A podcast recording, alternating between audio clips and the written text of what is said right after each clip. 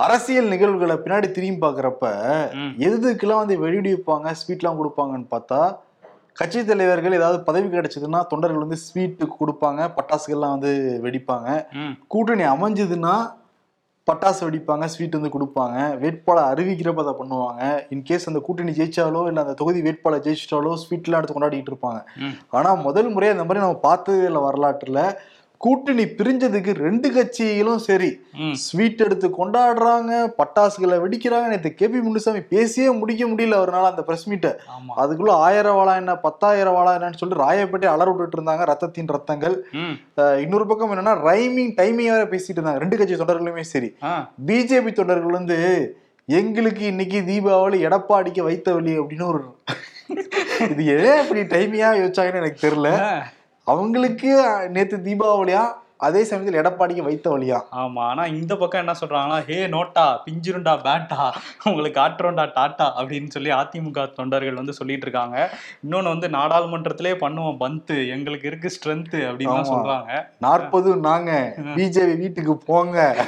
அப்படின்னு சொல்லிட்டு எவ்வளவு தூரம் இறுக்கமா இருந்திருக்காங்கன்னு தெரியுது இந்த சூழல் தொண்டர்களுடைய சூழல். ஆமா அதே மாதிரி பன்னீர் இருக்காருல்ல சரி உங்களுக்கு அவங்களுக்கு தான் பஞ்சாயத்து என்னையா இடையில விட்டு அடிக்கிறீங்கன்னு சொல்லி பன்னீர் செல்வத்தெல்லாம் வச்சு ஓட்டிட்டு இருந்தாங்க ஏடிஎம்கே தொண்டர்கள் வந்து மனசார இந்த இதை கொண்டாடிட்டு இருக்கிறாங்க இப்ப. ஏன்னா அவங்களோட போஸ்டர்ல இருந்து அவங்க முகத்துல இருந்து பார்க்கும்போது தெரியுது. இவ்வளவு நாள் எங்கேயோ போய் மாட்டிட்டு இருந்த மாதிரியும் இப்ப தப்பிச்சு வந்த மாதிரியும் கொண்டாடிட்டு இருக்காங்க. அதிமுக தொண்டர்களுக்கு சுதந்திரம் கிடைச்ச மாதிரி கொண்டாடிக்கிட்டு இருக்காங்க. சரி இதை பத்தி டீட்டெயிலா நம்ம ஷோக்குள்ள பார்த்துடலாமா. வெல்கம் டு இம்பர்ஃபெக்ட் ஷோ நான் உங்கள் சிபி சக்கரவர்த்தி. நான் உங்கள் வருண். ஓகே ஷோக்குள்ள போயிடலாம். வெல்கம் டு இம்பர்ஃபெக்ட் ஷோ தொண்டர்களுடைய கோஷத்தை பத்தி பேசணும்ல.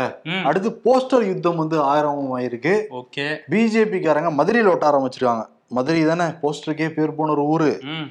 போர்க்குணம் கொண்ட காவி படைகள் இருக்க சனாதனம் தாங்கி பிடிக்க மக்கள் இருக்க புலிகள் போல் தலைவர்கள் இருக்க புலிகேசியின் ஆதரவு எதற்கு? போடுறா வெடிய. புலிகேசின்னு இருக்காங்களா எடப்பாடிய? ஆமா. அதுக்கிடையில சனாதனம் தாங்கிய மக்கள்னு இருக்காங்களா சனாதனம் தாங்கிய மக்கள் ஒரே சேர்த்துட்டு இருக்காங்க சரி. ஆனா போடுறா வெடின்னு இருக்காங்க பிஜேபி. ஆனா வெளிப்படையா அவங்க வந்து சந்தோஷம் வரை காட்டிக்கிறாங்க. ஆனா உள்ளுக்குள்ள அழுதுகிட்டு தான் இருக்காங்க. ஐயோ. இந்த அதிமுக கூட்டணி வச்சதுனாலதான் நாலே நாலு எம்எல்ஏ கிடைச்சிருக்கு. தமிழ்நாடு சட்டமன்றத்துல. கூட்டணி வைக்காம இருந்தா வானதி சீனிவாசன் எம்எல்ஏ ஆயிருக்க முடியுமா?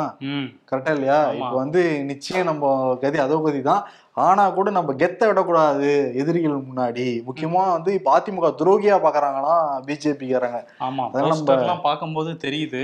ஏடிஎம்கேவும் சும்மா இல்ல போஸ்டர்லாம் அடிச்சிட்டு இருக்காங்க. நாங்க ஆமா. நவம்பர்ல தான் தீபாவளின்னு நினைச்சோம். எங்களுக்கு செப்டம்பர்லயே எங்க அண்ணன் எடப்பாடியார் தீபாவளியை கொடுத்துட்டாருலாம் போஸ்டர் மதுரையில அடிச்சிருக்காங்க. அதெல்லாம் வெளிப்படையா பேசலாம் ஆனா எடப்பாடி பழனிசாமி உள்ளுக்குள்ள அரண்டு தான் வந்து போயிருக்காரு. காரணம் என்னன்னா.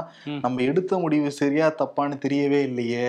இன்கேஸ் இடி வந்துட்டாங்கன்னா என்ன பண்றது? கதவு தட்டிட்டாங்கன்னா என்ன பண்றது? ம், ம். நம்ம வேற தமிழ்நாடு கவர்மெண்ட் வேற நம்ம இறுக்கிக்கிட்டு இருக்கு. அங்கேயும் பகச்சுக்கிட்டோமே அப்படிங்கிற மாதிரி ஒரு கன்ஃபியூஷனான மூட்ல தான் இருந்தாராம். ஆனா ஒரு வழியா வந்து நேத்து எப்படியோ சொல்லி முடிச்சிட்டாரு. சொல்லி முடிச்சிட்டா கூட ஒரு பயம் இருக்கு எடப்பாடி பழனிசாமிக்கு.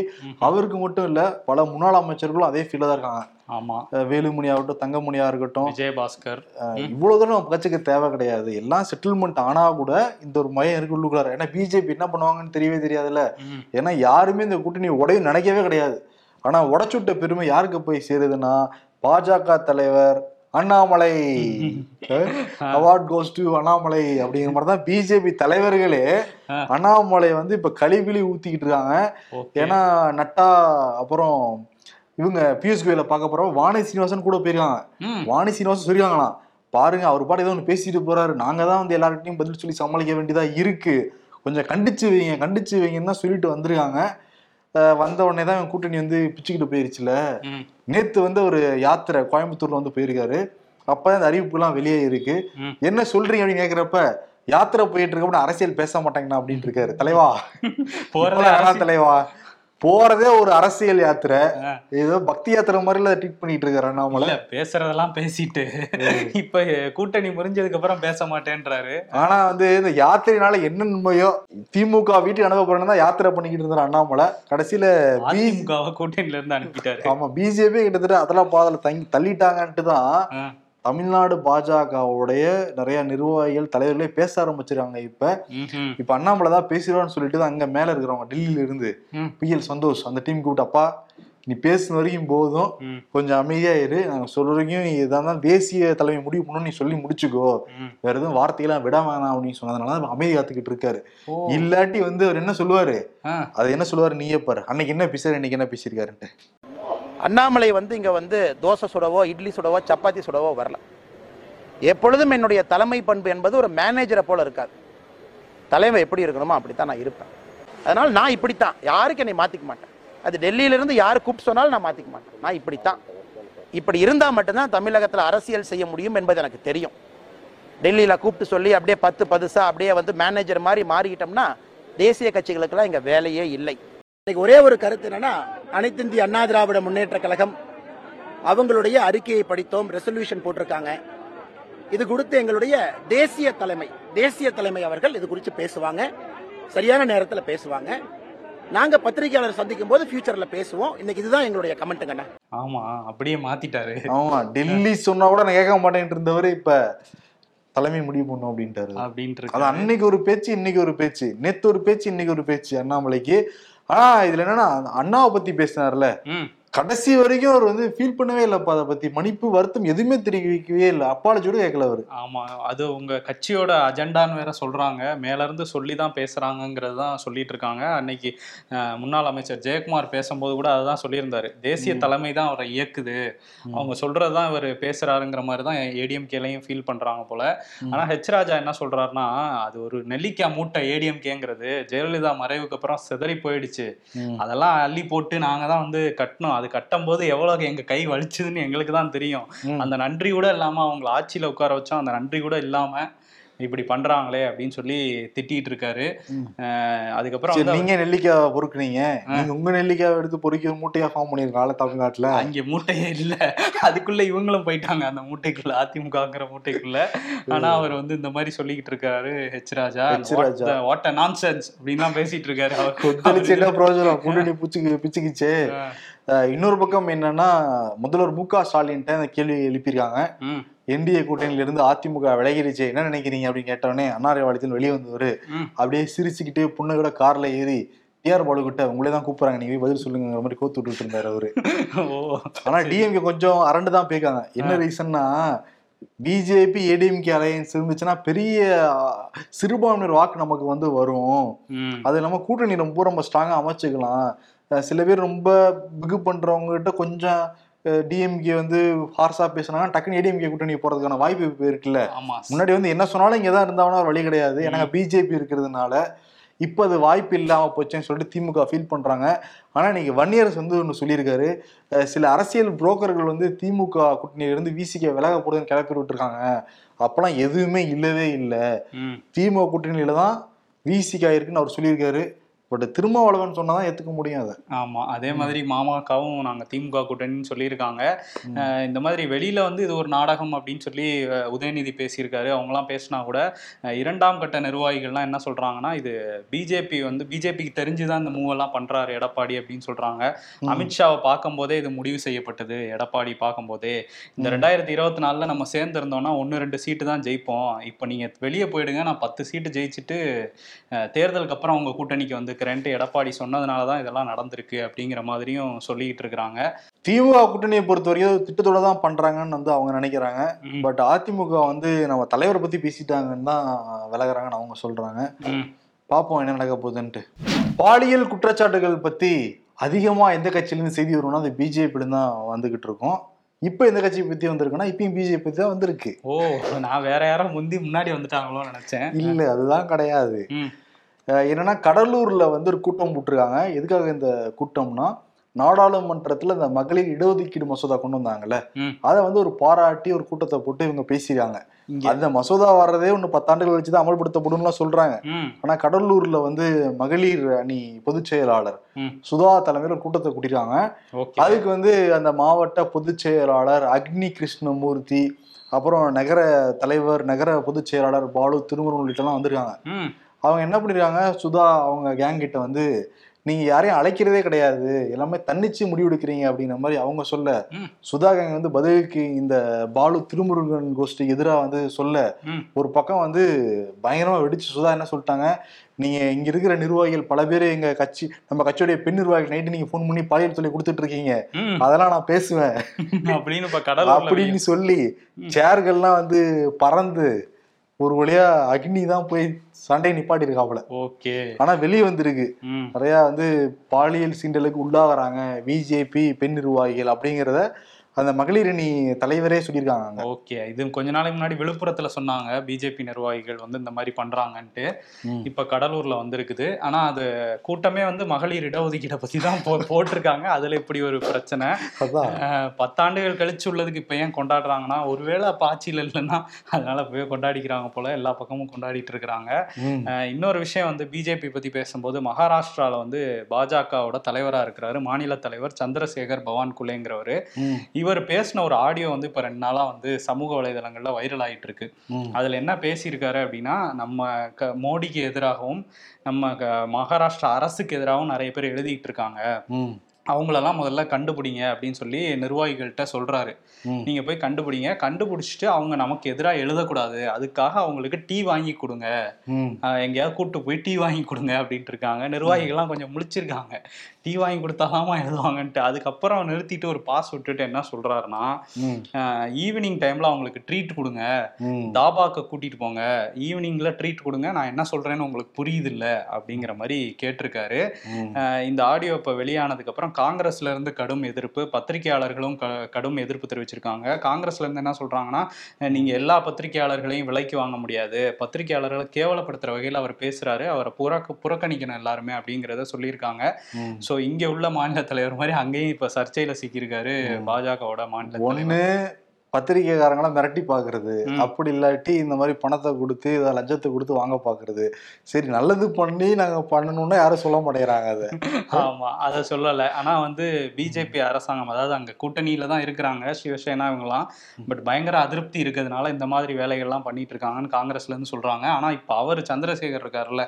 அவர் என்ன சொல்றாருன்னா நான் சொல்ல வந்ததே வேறங்க அதை தப்பா திரிச்சிட்டாங்க. நான் என்ன சொல்ல வந்தேன்னா மோடியோட சாதனைகளை எழுத சொல்லுங்க அப்படிங்கிற மாதிரி சொல்லிட்டு இருந்தேன்.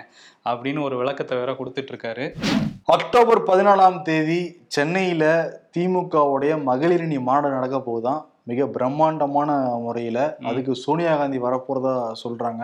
மெகபூபா முக்தி சுப்ரியா சூலேன்னு சொல்லிட்டு இந்தியாவில் இருக்கிற இந்தியா கூட்டணியில் இருக்கிற எல்லா பெண்களும் முக்கிய தலைவர்களும் இந்த மாநாட்டுக்கு வருவாங்க அப்படின்னு வந்து சொல்றாங்க இருந்து. மம்தா வருவாங்களான்னு தெரியல.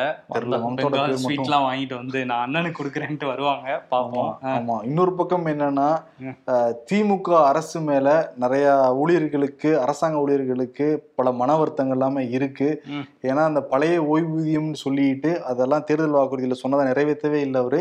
ஆனா நூறு பர்சன்ட் முடிச்சிட்டோம் அப்படின்லாம் சொல்லிட்டு இருந்தாரு. இதுல இருந்து என்ன தெரியுதுன்னா அதெல்லாம் நிறைவேற்ற மாட்டாங்க. நாங்க நூறு பர்சன்ட் முடிச்சிட்டோம் அவ்வளவுதான்றாங்க. அதே மாதிரி இன்னொரு என்ன பிரச்சனைனா இங்க வள்ளுவர் கோட்டத்துல எம்ஆர்பி அந்த தேர்வு எழுதி முடிச்ச செவிலியர்கள் ரெண்டாயிரத்தி இருபது அந்த கொரோனா காலகட்டத்துல தேவதைகள் இவங்க தான் நம்ம வந்து காக்க வந்தவங்க எல்லாருமே நம்ம வந்து எல்லாம் பேசணும்.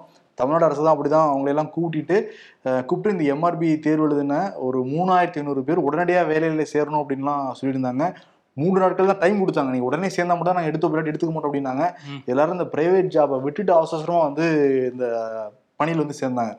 இப்போ என்ன ஆயிடுச்சு ரெண்டாயிரத்தி இருபத்தி ரெண்டுல இந்த கோவிட்லாம் முடிஞ்சதுக்கு பிறகு சொல்லாம கொள்ளாம அவங்க எல்லாத்தையும் பணி நீக்கம் வந்து செஞ்சிருக்காங்க.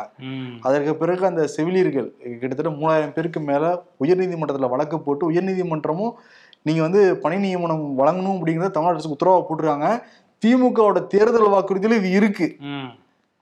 எதுவும் பண்ணவே கிடையாது. இப்ப இன்னைக்கு வந்து ஒரு ஆயிரம் பேர் வந்து வள்ளுவர் கூட்டத்தில் உட்காந்து மூன்று நாட்கள் தொடர் உண்ணாவிரத போராட்டம். உயர்நீதிமன்ற அனுமதியோட அவங்க வந்து பண்ணிட்டு இருக்காங்க. இன்னைக்கு காலையில பல பேர் இந்த மயக்கம் போட்டுலாம் அங்க வந்து விழுந்திருக்காங்க. பார்க்கவே பரிதாபமா பாவமா தான் அது இருக்கு. இன்னொரு பக்கம் என்னன்னா இந்த சில மாதங்களுக்கு முன்னாடி தான் இந்த கிண்டியில கலைஞர் பேர்ல ஒரு பிரம்மாண்டமான மருத்துவமனை வந்து திறந்து வச்சிருந்தாங்க.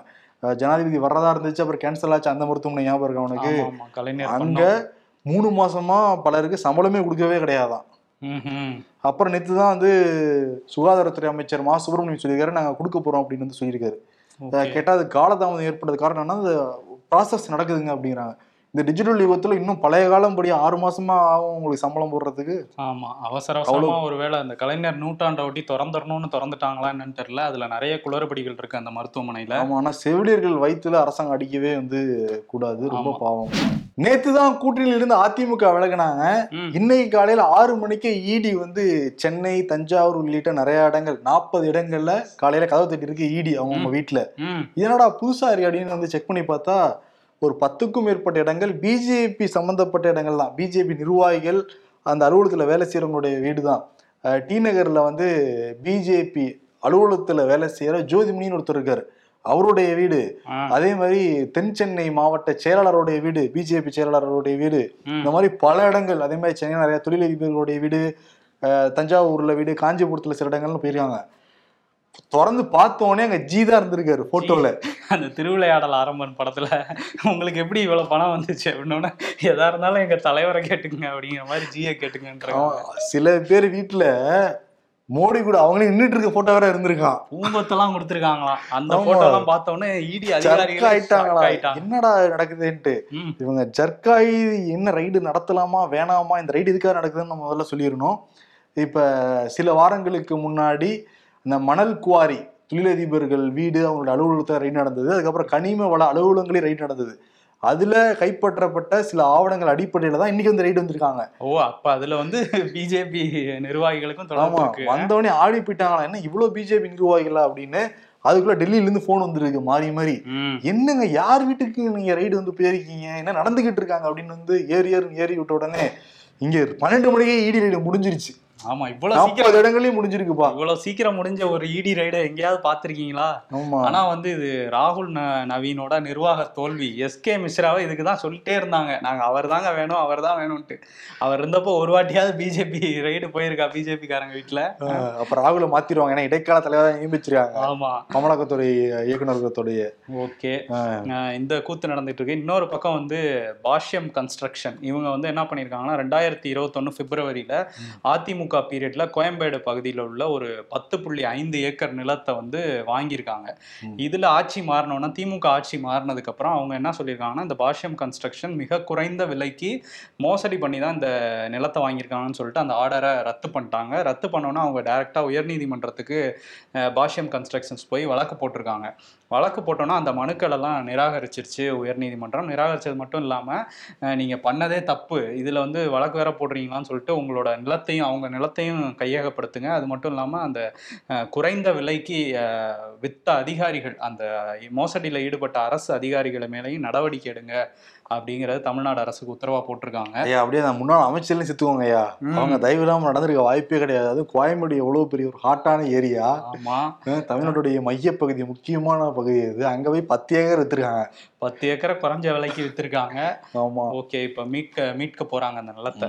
இன்னொரு வழக்கு வந்து இந்த கொடநாடு கொலை வழக்கு. அதுல வந்து எடப்பாடி பழனிசாமி அதிமுக பொதுச் செயலாளர் தொடர்பு படுத்தி கனகராஜுடைய சகோதரர் தனபால் பேசிக்கிட்டே இருந்தாரு. ஆமா. இப்ப தடை விதிச்சிருக்கு. பேசக்கூடாதுன்னா? இந்த தொடர்பு இந்த கொலைக்கும் எடப்பாடி பழனிசாமி சம்பந்தம் இருக்கு நீங்க வெளியே பேசிக்கிட்டு இருக்காதீங்கன்னு அந்த உத்தரவு போட்டிருக்கு தனபாலுக்கு ஓகே. ஆமா. இந்த காவேரி நீர் தொடர்பாக ரெண்டு மாநில அரசுக்கும் ஒரு முட்டல் முதல் போக்கு தான் வந்து இருக்கு. ஒரே கூட்டணியில் இருந்தா கூட ஒரு மனக்கசப்பு ஏற்பட்டிருக்கு காங்கிரஸுக்கும் வந்து திமுகவுக்கும். அஹ் கர்நாடகால நீர் பாதுகாப்பு குழு வந்து ஒரு நூத்தி ஐம்பது சங்கத்துக்கு அழைப்பு கொடுத்துருந்தாங்க இன்னைக்கு வந்து பெங்களூர்ல பந்த் நடத்தணும் அப்படின்னு. நூத்தி ஐம்பது சங்க ஆதரவோட இன்னைக்கு பெங்களூர்ல பந்த் வந்து நடந்து முடிஞ்சிருக்கு. சாலைகள்லாம் வெறிச்சோன்னு வந்து காணப்பட்டிருக்கு. அங்க இருக்கிற சில அமைப்புகள் எல்லை மீறி போய் தமிழ்நாடு முதலமைச்சர் மு க ஸ்டாலினுடைய உருவமைக்கு மாலை போட்டு சில காரியங்கள்லாம் செஞ்சிருக்காங்க. பார்க்கறவே முகம் சுளிக்கிற வகையில தான் இருந்தது. ஆமா இறுதிச் சடங்குகள் பண்ற மாதிரி அங்கேயும் பண்ணியிருந்தாங்க. இங்கேயுமே தென்னிந்திய நதிநீர் இணைப்பு விவசாய சங்கம் வந்து சித்தராமையாக்கு அதே மாதிரி விஷயங்கள் பண்ணியிருந்தாங்க. அதை ஏத்துக்க முடியாது. ஆமா எதையுமே ஏற்றுக்கொள்ள முடியாத வகையில் இதெல்லாமும் இருந்தது. இன்னொரு பக்கம் அவங்க ரொம்ப எல்லா அமைப்புகளும் வந்து அரசுக்கு ஆதரவு தராங்க. சில அமைப்புகள் பிஜேபி ஆதரவு அமைப்புகள் கூட காங்கிரஸ் அரசுக்கு இந்த விஷயத்துல ஆதரவு கொடுத்துட்டு தான் இருக்காங்க. காவிரியில இருந்து தண்ணி போயிடக்கூடாதுங்கிறதுல அங்க உள்ள சங்கங்கள்லாம் இருக்காங்க. பட் இங்க விவசாயிகள் ரொம்ப கஷ்டப்பட்டுட்டு இருக்காங்க. இருக்காங்கங்கிறதையும் அவங்க புரிஞ்சுக்கணும். இன்னொரு பக்கம் வந்து துரைமுருகன் வந்து என்ன சொல்லியிருக்காருன்னா உச்சநீதிமன்றமே சொல்லிருச்சு. ஒரு இறு- இறுதி தீர்ப்பு கொடுத்துட்டாங்க. அந்த தீர்ப்பை மதிக்காம போராட்டம் நடத்துறது சரி கிடையாது. எப்படி அது உச்சநீதிமன்றத்தோட தனித்தன்மையே இது வந்து பாதிக்குது? அதனால வந்து உச்சநீதிமன்றம் தான் இதுல முடிவெடுக்கணும். இந்த மாதிரி நம்ம தீர்ப்பையும் மீறி ஒருத்தவங்க பண்றாங்கன்னா என்ன பண்ணணுங்கிறத அவங்க தான் முடிவெடுக்கணும். அதே மாதிரி கர்நாடக அரசு கூட்டாட்சி தத்துவத்தை ஏத்துக்கிட்டு அதை பின்பற்றி செயல்படணுங்கிறதையும் சொல்லியிருக்காரு. இன்னைக்கு காவேரி ஒழு- ஒழுங்காற்றுக்குழு ஆணையம் வந்து மீட்டிங் நடக்க போகுது அதுல நாங்க கன அடி அதாவது வினாடிக்கு பன்னெண்டாயிரத்தி ஐநூறு கன அடி நீர் கொடுக்க சொல்லி வற்புறுத்துவோம் அப்படின்னு சொல்றாங்க. அவங்க ஐயாயிரம் கன அடிக்கே வந்து அழுதுட்டு இருக்காங்க கர்நாடக அரசு. ஸோ இந்த பிரச்சனை வந்து இன்னும் போயிட்டே தான் பெருசாயிட்டே தான் போகுது நாளுக்கு நாள். அமெரிக்காவில் ரெண்டாயிரத்தி இருபத்தி நாலு தேர்தல் நடக்க போகுது. அதுக்கான கருத்து கணிப்புகள்லாம் வெளியாகிட்டு இருக்கு இப்போ வந்து வாஷிங்டன் போஸ்ட்டும் ஏபிசியும் சேர்ந்து அந்த இரண்டு நிறுவனங்களும் சேர்ந்து ஒரு கருத்து கணிப்பு நடத்தியிருக்காங்க. இதில் யார் ரெண்டாயிரத்தி இருபத்தி நாலில் நீங்கள் ஆதரிப்பீங்க அப்படின்னு கேட்டதுக்கு அங்கே உள்ள மக்கள் ஐம்பத்தி ரெண்டு சதவீதம் பேர் வந்து ட்ரம்ப்புக்கு தான் நாங்கள் ஆதரவுன்னு சொல்லியிருக்காங்க. பைடனுக்கு நாற்பத்தி ரெண்டு சதவீதம் பேர் தான் ஆதரவு தெரிவிச்சிருக்காங்க. அதே மாதிரி பைடன் தன்னோட வேலையை பிரசிடெண்ட்டாக சரியாக செய்யலை அப்படின்னு ஐம்பத்தேழு சதவீதம் பேர் செஞ்சிருக்காருன்னு முப்பத்தேழு சதவீதம் பேர் வந்து சொல்லியிருக்காங்க. ஸோ ட்ர பைடனுக்கு வந்து ஒரு பின்னடைவு மாதிரி தான் சொல்கிறாங்க அதுலேயும் நாலுல மூணு பேர் வந்து சரியாக அவர் பொருளாதாரத்தை வந்து கையாளலை அப்படிங்கிற குற்றச்சாட்டையும் வைக்கிறதா வாஷிங்டன் போஸ்ட் வந்து அந்த வெளியிட்டிருக்காங்க இந்த சர்வேயை பற்றி இதில் வந்து ட்ரம்ப் கட்சியை சேர்ந்த ஒரு ஏழு எட்டு பேர் போட்டி போட்டுட்டு இருக்காங்க அந்த அதிபர் வேட்பாளர் யாரு அப்படிங்கிறதுல அதில் அதிகம் கவனிக்கப்படுறவர் வந்து விவேக் ராமசாமி. இவர் வந்து தமிழ் பேசக்கூடியவர். இவர் என்ன சொல்ற இன்னைக்கு வந்து ஒரு வீடியோ போட்டிருக்காரு அவரோட எக்ஸ் தளத்துல. ம். அதுல என்ன போட்டிருக்காருன்னா ஒருத்தர் வந்து பேச ட்ரை பண்றாரு. அவர் ஃபர்ஸ்ட் இங்கிலீஷ்ல தான் பேசுறாரு. அதுக்கப்புறம் நான் தமிழ் தமிழ் குடும்பத்தை சேர்ந்தவன் தான் சொன்னதுக்கப்புறம் ஓ தமிழா? நீங்க எந்த ஊர்? அப்படின்னு கேட்குறாரு வேலூர்னு சொன்னதுக்கப்புறம் ஓ வேலூரா? ஓகே நானுமே வந்து தமிழ் ஒரு மாதிரி பேசுவேன். அப்படிங்கிற மாதிரி சொல்றாரு. ம். ஸோ இந்த வீடியோ வந்து வைரலா போயிட்டு இருக்குது இங்கே விவேக் ராமசாமி ஆஹ். ஆனா அவருக்கு எதிர்ப்புமே நிறைய இருந்துட்டு இருக்கு அவரோட சர்ச்சையான கருத்துக்களால. ஓகே பார்ப்போம் தேர்தல் நெருங்கும் போது தான் தெரியும். அப்ப ட்ரம்புக்கு வாய்ப்பு இல்லையா? ட்ரம்ப் தான் உள்ள போயிட்டாருன்னா பல கேஸ் இருக்கே. ட்ரம்ப்புக்கு அடுத்து தான் இவர் இருக்காரு. அந்த அதிபர் வேட்பாளராகவே நிப்பாரான்னு தெரியல. ம். ஸோ ட்ரம்ப் அந்த இதுல ஜெயிச்சு வந்துட்டாருன்னா ட்ரம்ப் தான் நிப்பாரு. கேஸ்ல உள்ள போயிட்டாருன்னா இவருக்கு வாய்ப்பு இருக்கு. தீபாவளி போனஸ் அரசு ஊழியர்கள் எதிர்பார்த்ததை விட அதிகம் அகவிலைப்படி. அந்த கூலி வேலை பார்க்குறவங்க இந்த நியூஸை நம்ம ஓனரும் பார்த்துருப்பார்ல யோ தகப்பா ஸ்கூல்ல காலேஜ்ல இவன் தான் என் பெஸ்ட் ஃப்ரெண்டுன்னு சொல்லி உங்ககிட்ட சண்டை போடுவான். என்னை அடிச்சு அந்த நாய்கிட்ட இருந்து பிரிச்சு விடியா? அவனால தான் இப்போ இந்த நிலமையில நான் நாசமா போயிட்டு இருக்கேன்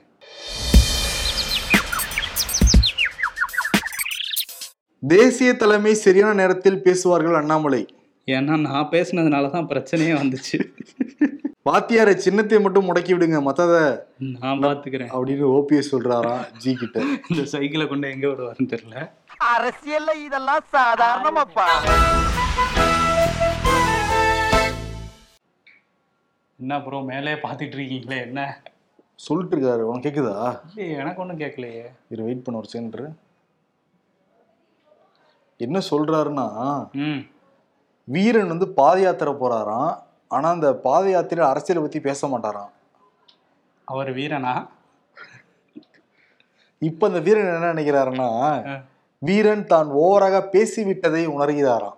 இப்பதான் உணர்றாரா? ரொம்ப லேட்டு அதுதான் அதே விருது அவர் கொடுத்துறான் அண்ணாமலைக்கு. ஓவரா பேசிட்டோமோ கொஞ்சம் முன்னாடியே உணர்ந்திருக்கலாம் அவரு. கட்சி மூத்த நிர்வாகிகள்லாம் சொல்றத வந்து கேட்டிருக்கலாம். நான் எடுக்கிறதா முடிவு இங்க. டெல்லி சொல்றதெல்லாம் ஒண்ணுமே கிடையாது. எதுக்கு நான் இங்க தலைவர் ஆயிருக்கேன் அப்படின்னு பேசுனதுனால வீரன் இப்ப வந்து வாயில் அடிபட்டு. யாத்திரையில் பேசிக்கொண்டிருக்கிறார். ஓகே. அதனால வீரன். தான் ஓவராக பேசியதை உணர்கிறார் அப்படிங்கிற விருதை வந்து அண்ணாமலை கொடுத்துட்டு. விடைபெறலாம் நன்றி வணக்கம்